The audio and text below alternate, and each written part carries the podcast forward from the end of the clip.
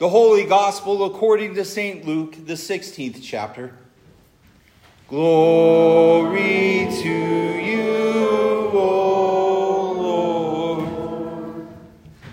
Jesus also said to the disciples, There was a rich man who had a manager, and charges were brought to him that this man was wasting his possessions. And he called to him and said to him, What is this that I hear about you. Turn in the account of your management, for you can no longer be manager. And the manager said to himself, What shall I do, since my master is taking the management away from me? I am not strong enough to dig, and I am not, and I am ashamed to beg. I have decided what to do so that when I am removed from management, people may receive me into their houses. So, summoning his master's debtors one by one, he said to the first, How much do you owe my master?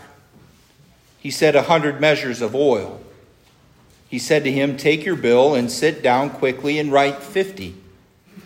Then he said to another, How much do you owe? He said, A hundred measures of wheat. He said to him, Take your bill and write down 80. The master commended the dishonest manager for his shrewdness. For the sons of this world are more shrewd in dealing with their generation than the sons of light.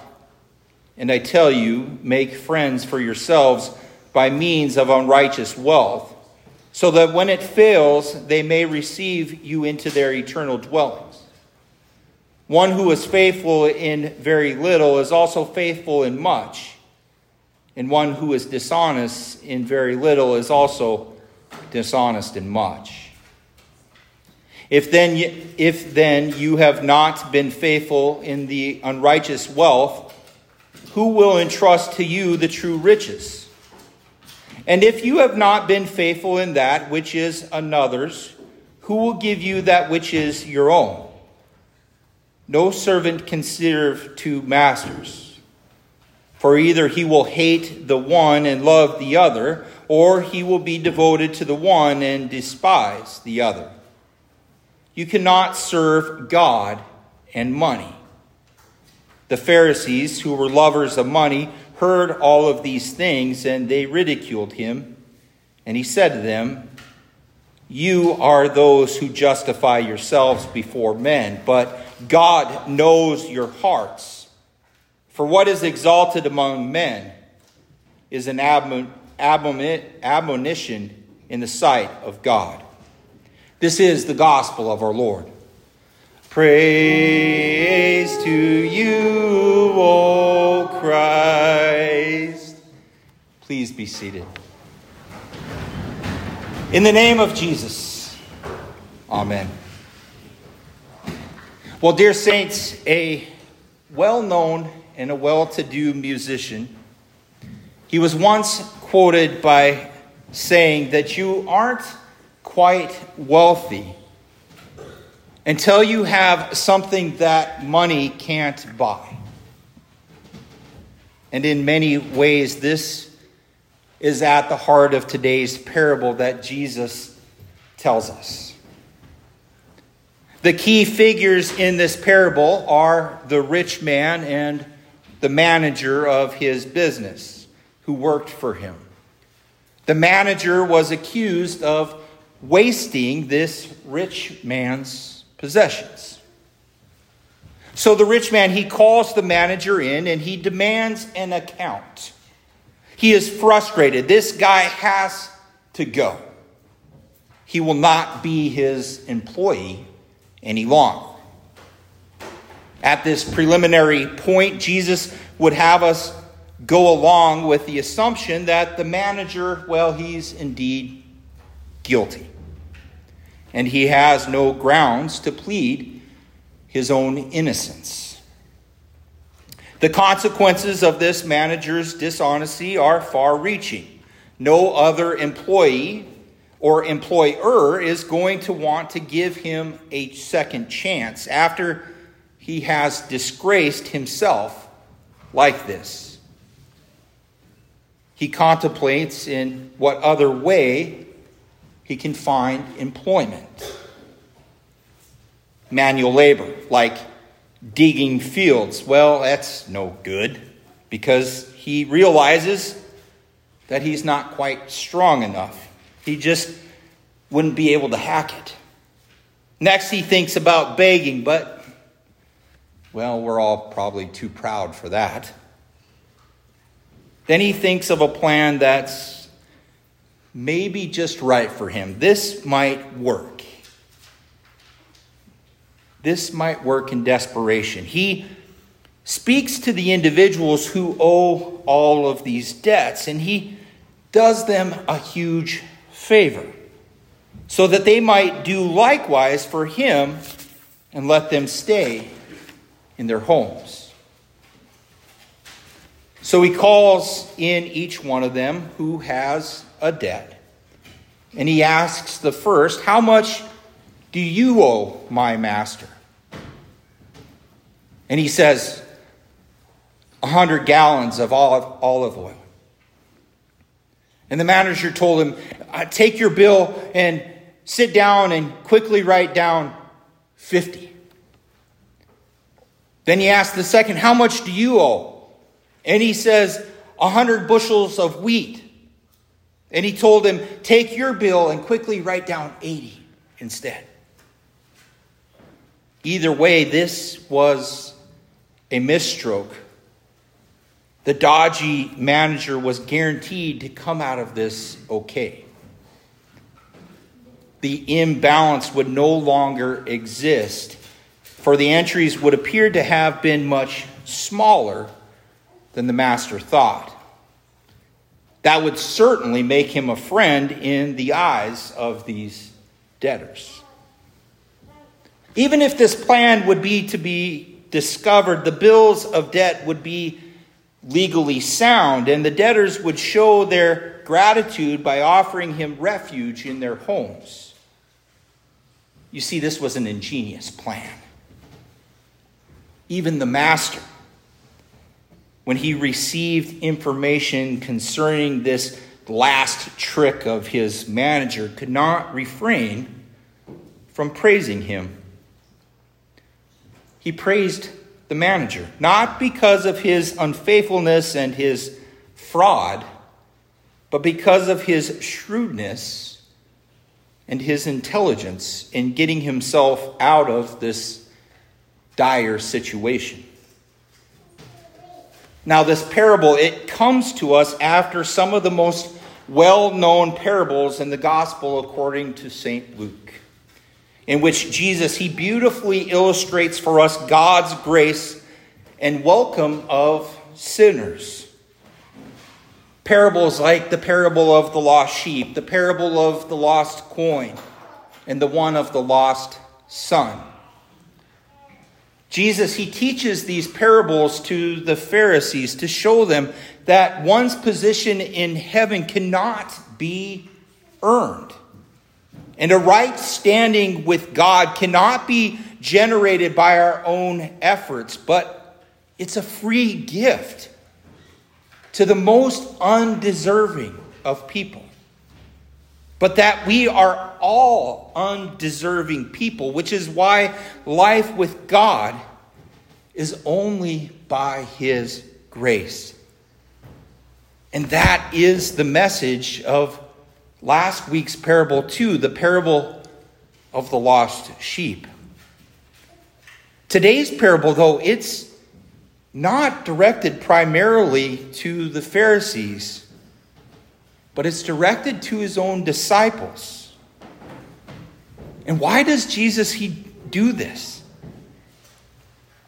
He does this because worldly riches will be a constant temptation for them, competing with true riches.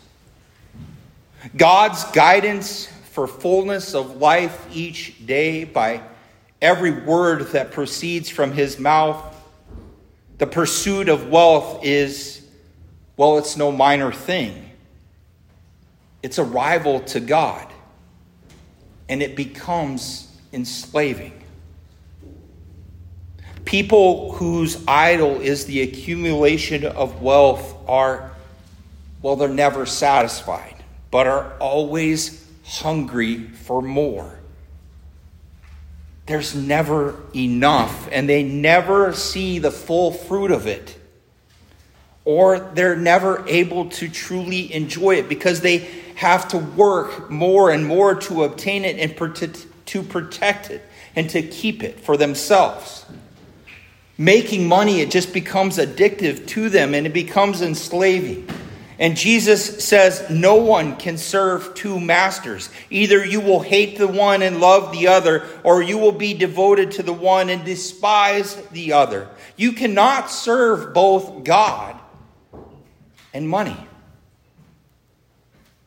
And this is why Jesus, he sends his disciples out with per, without purse, without bag or sandals, so that they would not trust in their own efforts at providing what they needed, but would rely solely on Christ, Christ alone. Now, while recent versions of Luke 16, such as the translation which we heard today in the service order, use the term unrighteous wealth. Jesus, he originally, originally used the term mammon to previous to personify wealth and to warn about the danger money poses as an idol. In volume 21 of his works, commentating on Jesus' Sermon on the Mount, Luther, he says, now you see what a fine god Mammon is. The best guards and courtiers he can assemble are moths and rust. Though someone may have been accumulating great treasures for a long time, these parasites have to devour so much that the one who ought to use it never has a chance to even enjoy it or to take pleasure in it. But there are some people that are so greedy that they keep on scratching and cannot stop. They will not let anyone else enjoy it. And they cannot even get any pleasure out of using it themselves. Such people will get what is described here moths, rust, and thieves will consume it. As it will be gained, so it will be lost. What sort of God is it? that is not even capable of defending himself against much as moth and rust. He has not put up with their gnawing and destroying every day, and he has to lie there as easy pickings for everyone. Everything that comes along can devour him, and every thief can rob him. It is frustrating to have a God that governs the whole world, and yet is a helpless victim of moth, rust, and thieves. And since you know this, Jesus wants to say, Do not set your hearts upon it, and do not lay up yourselves treasures on this earth. But be content with whatever God gives you here. And remember that it is in constant danger of being lost or taken from you. Friends, Jesus, he teaches today's parable to his disciples as a way of saying, do not let your worldly resources be your God, but use them in service of your God. Just like the shrewd manager made friends for himself, the disciples are to use what resources God gives to them to make friends so that they may be welcomed into their homes and have an opportunity to proclaim the gospel, the good news. They are to prepare for their future as shrewdly as the manager prepared for his future. They are to be they are not to be concerned with present riches, but their eternal destiny and the eternal destiny of others, so that when friends they make welcome them into their homes, that will be a snapshot of a heavenly reality as the disciples and those who welcome them and greet one another in their heavenly Father's home. And this is what God calls us to as well. You've all probably heard the saying that it's not what you know, but it's who you know that counts. So, too, we are called to use what resources God has given us to make friends and to establish relationships through our generosity, just like the shrewd manager. Show yourself to be generous to others, and they will respect and trust you. Then, when they invite you to their place for a meal, maybe some coffee, you may have the opportunity to share the gospel, to walk with Christ in his mission, the Great Commission, and making disciples with him. Why should we be so concerned to be kind and generous with our abundance in God's service instead of keeping it all for ourselves? Because God is like the rich man, and we are like the unfaithful manager. We must give an account, and we are guilty of our wrongdoing, and, not, and we have no possibility of pleading our own innocence. Our righteousness wouldn't even be able to fill the petty cash box. But God paid the account for us. He, not, he did not just repay our debt and reduce it by 20% or even the 50%, but He has transferred our unpayable debt in total to His holy and innocent Son. It was God who used what He had, far more than money but the greatest treasure of all, his only Son, to win many into the kingdom eh, as his own children and friends, including you. Through Christ, you are sons of light, not just a relationable a relationable sense, even though you are daughters and sons of Christ, but also in a legal sense. You are heirs to a heavenly riches on a last will and testament that is signed in Jesus' own blood for you. Remember that quote that I said at the beginning of this time you aren't wealthy until you have something that money can't buy. Well, what talents do you have? What resources do you have? What time do you have? What gifts do you have? How can you use these or even your abundance to build relationships with those around you in response for what Jesus has done for you on the cross? How can you use your wealth that God has first given you to serve others with passion? with empathy so that you might win others for the kingdom of God, so that they may be your brothers and sisters in Christ, who will one day welcome you into your heavenly Father's mansion. How can you do this? As a snapshot of the gracious God who has first showered infinitely more blessings on you in his Son, Jesus. Now may the peace of God which surpasses all understanding. Guard your hearts and your minds through Jesus Christ our Lord. Amen.